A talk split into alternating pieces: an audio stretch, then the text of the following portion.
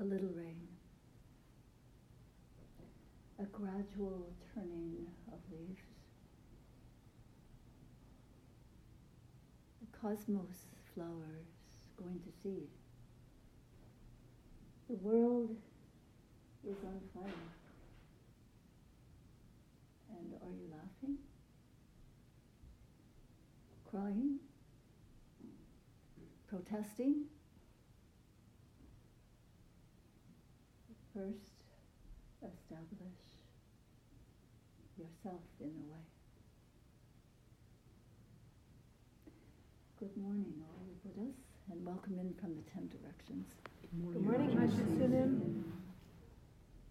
About a month ago, I asked um, Sabaha and Jagwa, uh, our Dharma students here at the temple, to do some research on humility and gratitude. Uh, Sabaha came up with um, a sort of a saying from C.S. Lewis that I was taken by. And uh, I'd like to read to you. Do not imagine that if you meet a really humble man, he will be what most people call humble. Nowadays, he will not be a sort of greasy, swarmy person who is always telling you that, of course, he is nobody. Probably all you will think about him is that he seemed a cheerful, intelligent chap who took a real interest in what you said to him.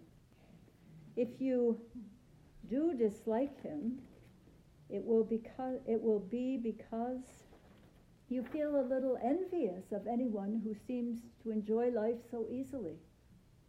He will not be thinking about humility. He will not be thinking about himself at all. Personally, I find it really refreshing when I do not think about myself at all. It's so easy to get into it, eh? But we're here. And I've been hanging around for a few decades. And sometimes I think, uh, because I read my old journals, say from 1993, I was saying this to some of our training students yesterday.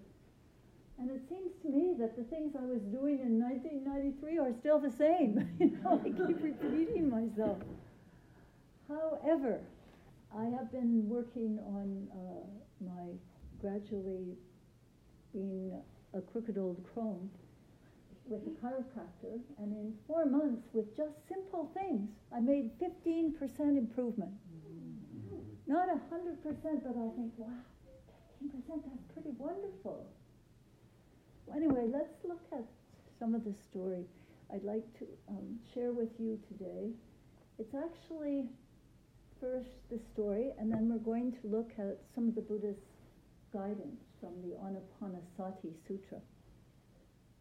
Before I turned up to the temple on a motorcycle, on the back of a motorcycle actually, many years ago, I was a kind of seeker. And um, I was hanging out with a guy, a partner, who was also a seeker. In fact, I just followed him around more than I followed myself around. And that's actually how we got here to uh, Buddhist practice and Zen Buddhism. Anyway, it, I was uh, living in in Canada, and he was working at McMaster University in Hamilton, and there was some kind of a poster up there. That was in the time when posters were the main method of communication often. And it said that somebody by the name of Allen Ginsberg was going to be giving a performance. And I didn't really know much about Allen Ginsberg. I heard that he was kind of an outrageous sort of poet. Uh, and so akin to doing kind of outrageous things like that at, at that time, uh, the two of us turned up, and it was at a field house at McMaster University. There were lines and lines of benches, and the crowd looked kind of like a bunch of hippies, and probably we did too. It was kind of those times. And there was some openings in the front row benches. So I just went right up to the front. It was no seat price. You could just get in for five bucks. And so then here comes this Allen Ginsberg, who I'd really not had much to do with, only his reputation had been going around. And he's a bald head with some hair kind of hanging down the sides, wire glasses, glinty eyes. It felt like he was looking through me every time he kind of looked in my direction. And so he began to recite poetry, to sing songs, but to the accompaniment of the harmonium, you know, a little piano instrument. And uh, he had uh, another person with him who played the guitar and sang songs. And Allen was really out, beautifully, delightfully out with, I'm a gay person. And all the kind of lines for his long, for, with, from his poems and songs were really intriguing to me. Because I really liked how beautifully, kind of authentic and genuine he was. I wondered if there could be such a person who was so out there like that, you know. Mm-hmm. So as he went on, it seemed like there was some wisdom there that really intrigued me. So at half time, when there was a break, he stood up on the platform. Just it was kind of like a platform like that, and um, he took questions. So I decided, well, I should get in line and ask a question. This was an opportunity, you know. So I stood in line, uh, just waiting, one person after next, and then there I was, and looking up at him there. So what is my question? So I blurted out, What is the most important thing? Mm. And he said back, very qu- no thought it seemed like. He said, breath. And I was deeply disappointed.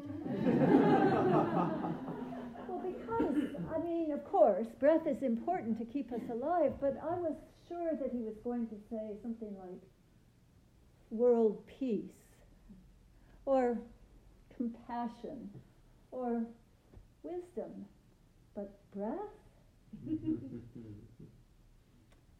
so I was kind of stuck in an awkward moment there with him.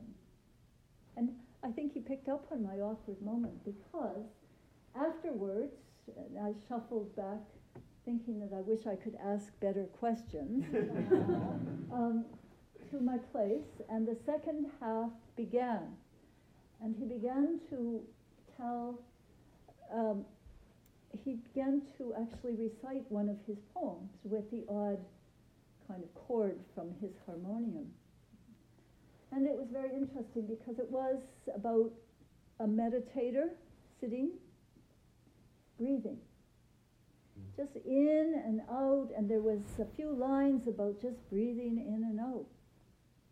And then he talked in his lines about the breath connecting with the space around the meditator and then out into the room, and then outside the windows into the trees.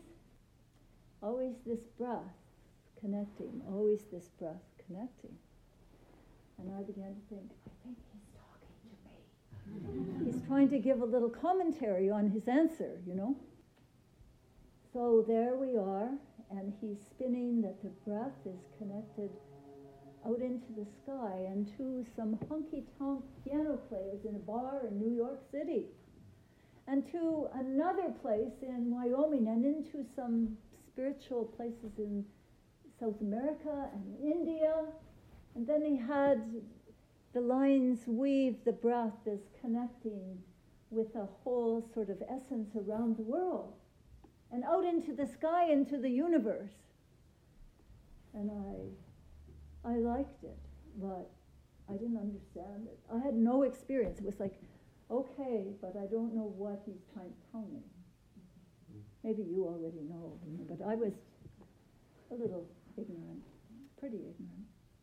So that was some interesting experience. And so I went on after that, and I my version of whatever your version of your pilgrimage is, is that I took up yoga, and I became I took yoga training and became a yoga teacher, and then I took the advanced training and all through that was breathing.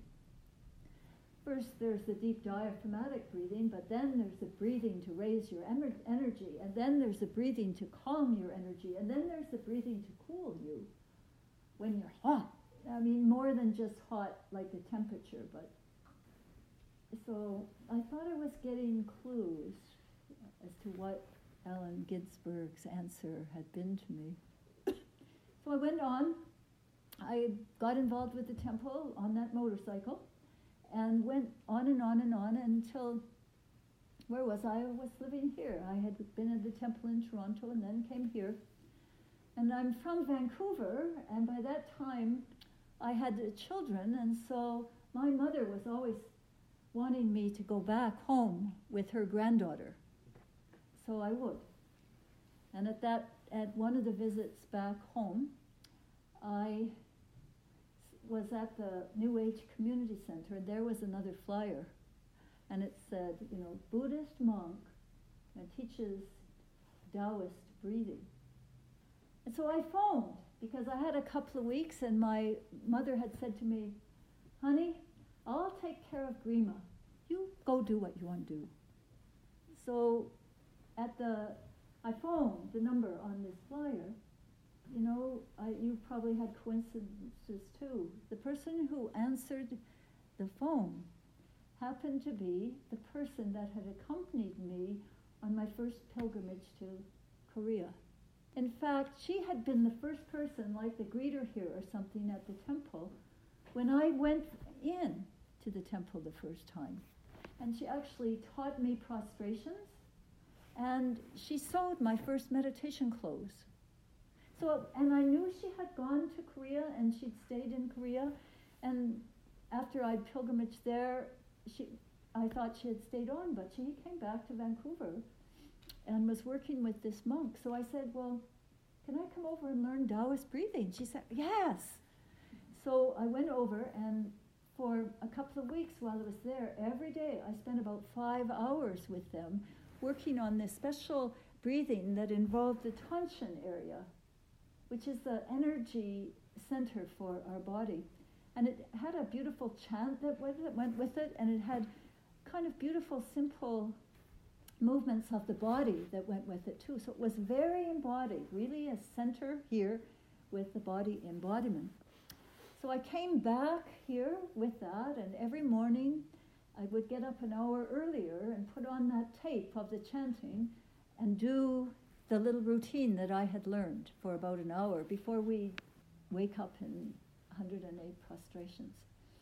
And it was like, I can't even see 15% here of change, but I think I'm going to just hang in with this it, because it, there's something about it that feels right.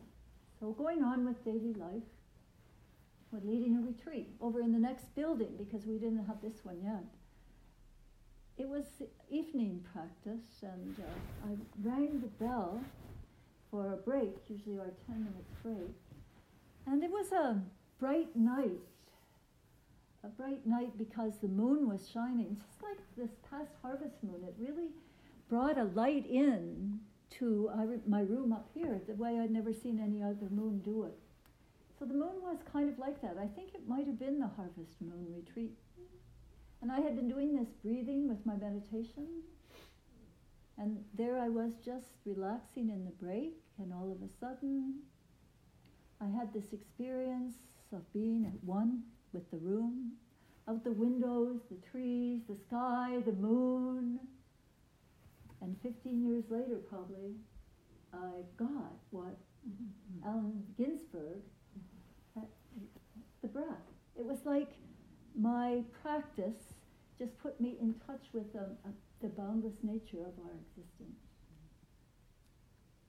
And I was deeply touched. And I thought, we should do this breathing as part of our meditation course because we had not been so specific.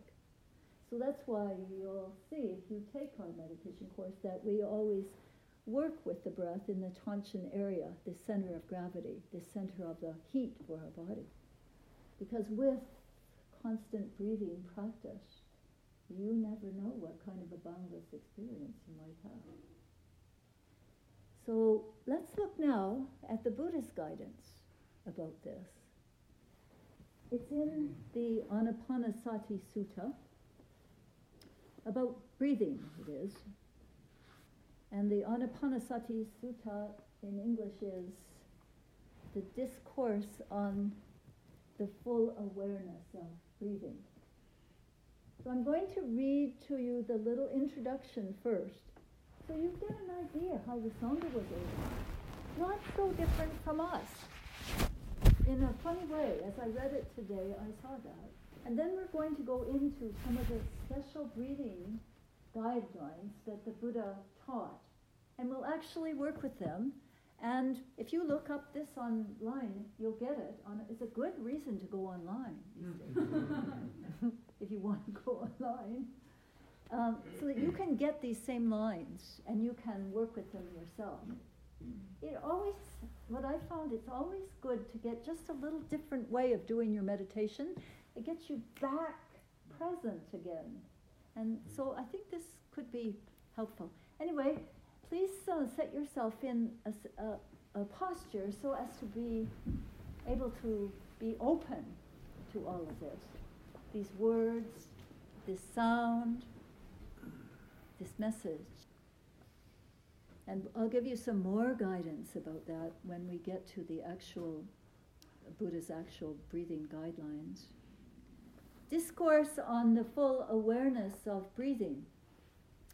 I heard these words of the Buddha one time when he was staying in Savatthi in the eastern park with many well known and accomplished disciples, including Shariputra, Mahamoggallana, Mahakashapa, Mahakakanya, Mahagotita, Mahakapina, Mahakunda, Aniruddha, Revata, and Ananda. The senior bhikkhus in the community were diligently instructing bhikkhus who were new to the practice. Some instructing 10 bhikkhus, some 20, some 30, and some 40. And in this way, the bhikkhus who were new to the practice gradually made great progress. That night, the moon was full, and the Pavarana ceremony was held to mark the end of the rainy season retreat. Lord Buddha, the awakened one, was sitting in the open air, and his disciples were gathered around him. After looking over the assembly, he began to speak. I am ple- O bhikkhus, I am pleased to observe the fruit you have obtained in your practice. Yet I know you can make even more progress.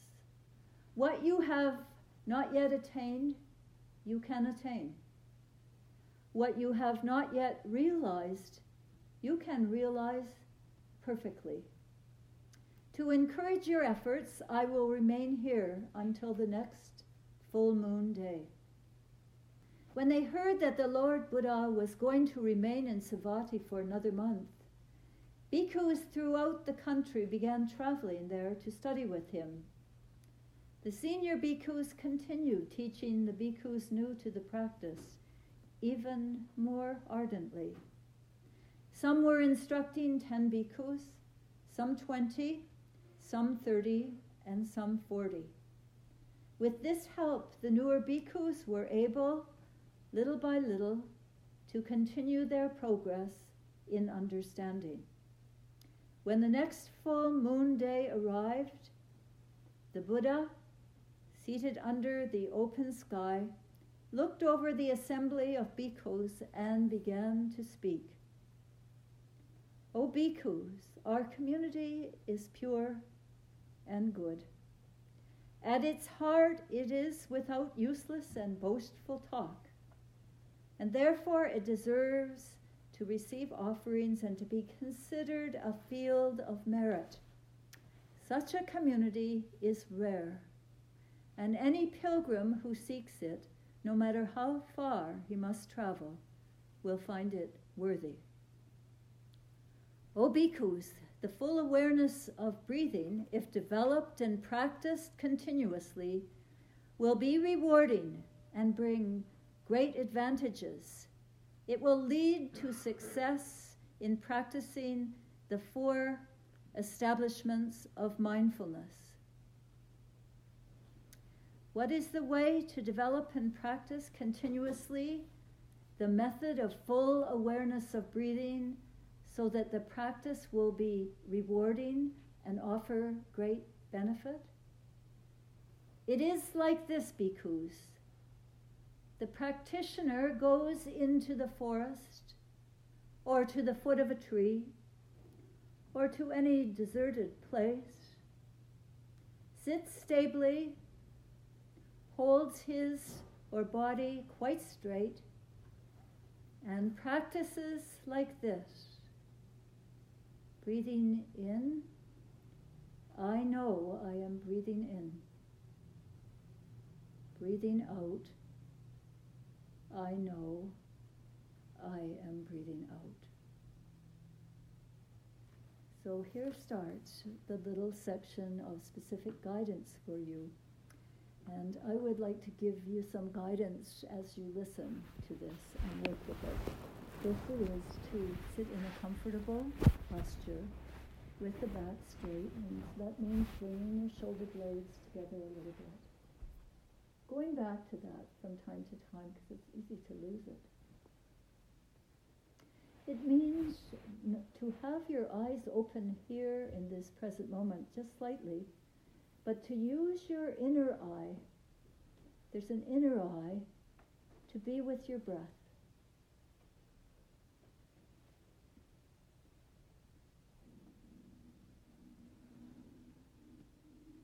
As I read, some of these things may not make sense to you. So I'm going to read fully and then I'm going to leave a little space for you to try it. I noticed when that was the case for me, I just put a little smile on my face and did the best I could because maybe it was the first time I ever tried to do that. And of course, we need practice. So, three guidelines your body posture, your eyes, the inner eye, there with your breath. And don't know mind, just doing your best with each of the guidelines.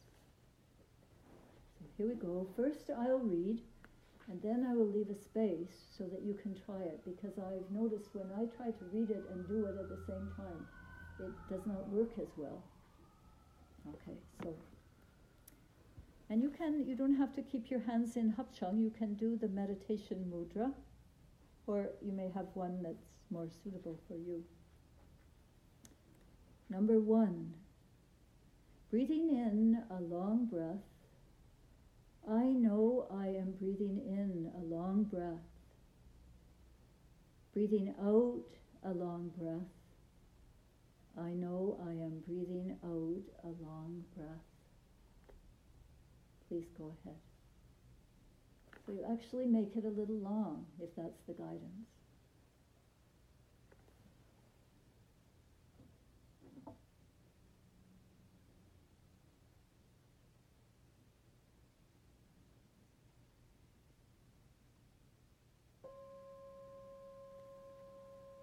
Number two, breathing in a short breath I know I am breathing in a short breath. Breathing out a short breath, I know I am breathing out a short breath.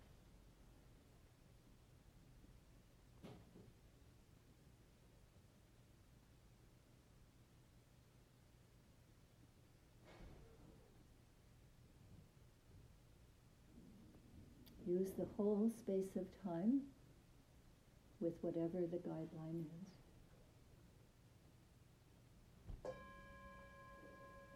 Number three, breathing in, I am aware of my whole body. Breathing out, I am aware of my whole body.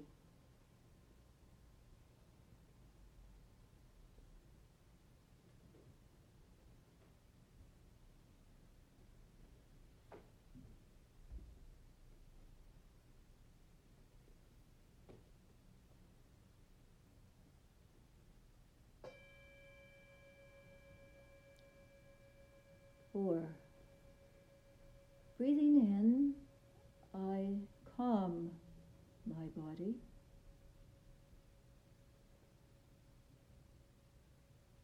Breathing out, I calm my whole body.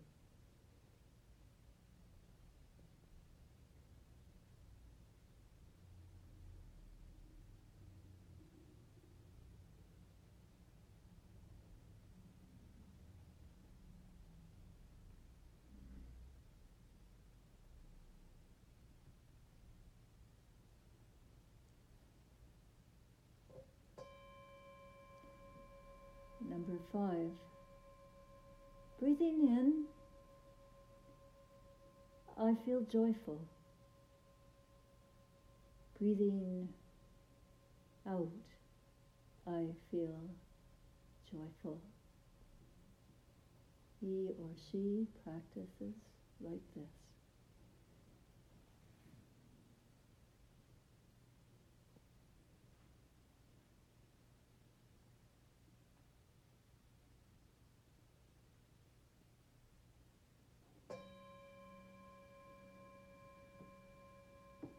Number six. Breathing in, I feel happy. Breathing out, I feel happy.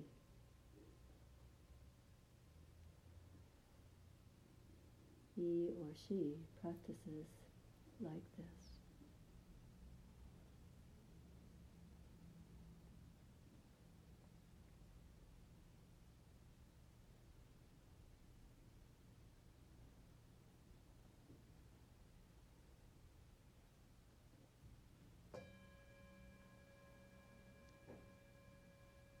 Seven.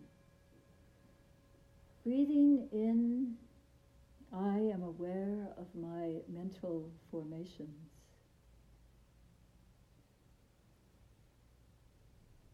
Breathing out, I'm aware of my mental formations.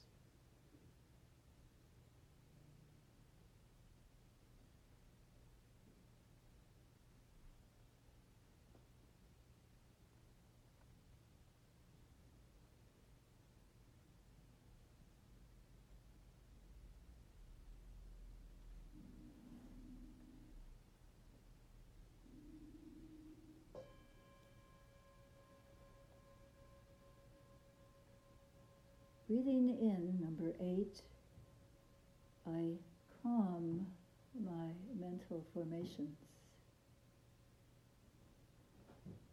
Breathing out, I calm my mental formations. Practicing like this.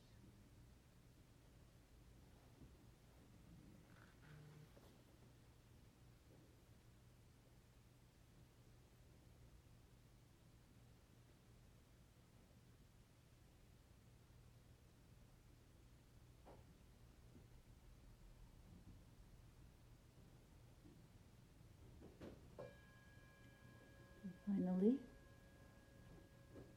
at least for this time, breathing in, I observe the impermanent nature of all dharmas.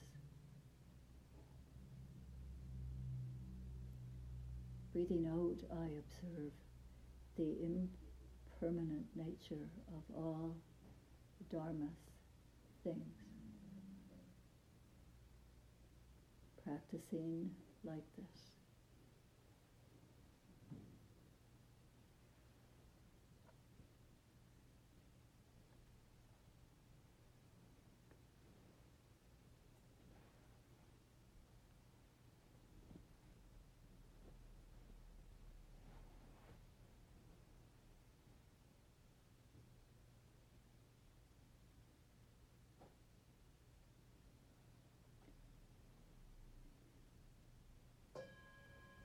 The second final one.